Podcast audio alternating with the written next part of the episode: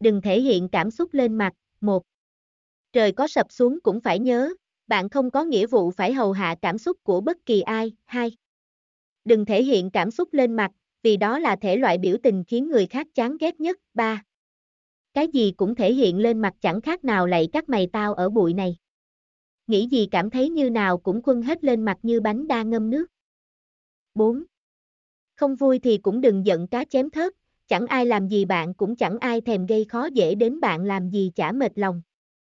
Tất thảy đều do bản thân tự suy nghĩ mà ra. năm Tâm sinh tướng, cứ cao có thì mặt nhăn như ma xó là đúng rồi. 6.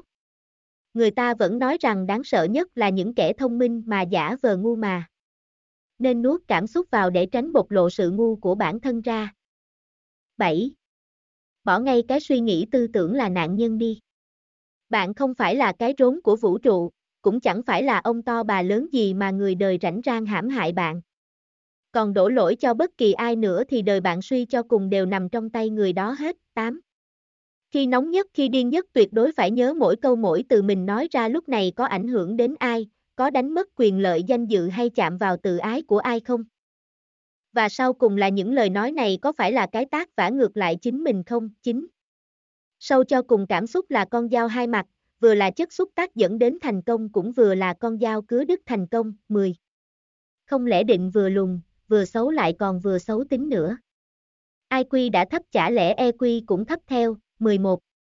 Cái gì khiến bản thân không vui không thoải mái, gạt nó ra. Đừng tự ôm lấy xương rồng rồi la đau. Biết đau mà không nhả ra, người ta gọi là NGU đó. 12. Cô đơn cũng không phải điều gì đáng sợ, đừng vì cô đơn mà lạy lục người khác quan tâm đến mình.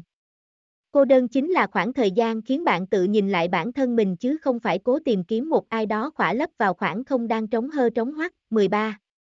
Thôi bớt đọc mấy cái cướp giết hiếp đi, chẳng lẽ đầu bạn là cái bãi rác mà những thứ dơ bẩn như vậy khác giống như việc uống thuốc độc rồi mong đối phương chết. Nên cái gì buông được thì buông để bản thân được thanh thản. 15.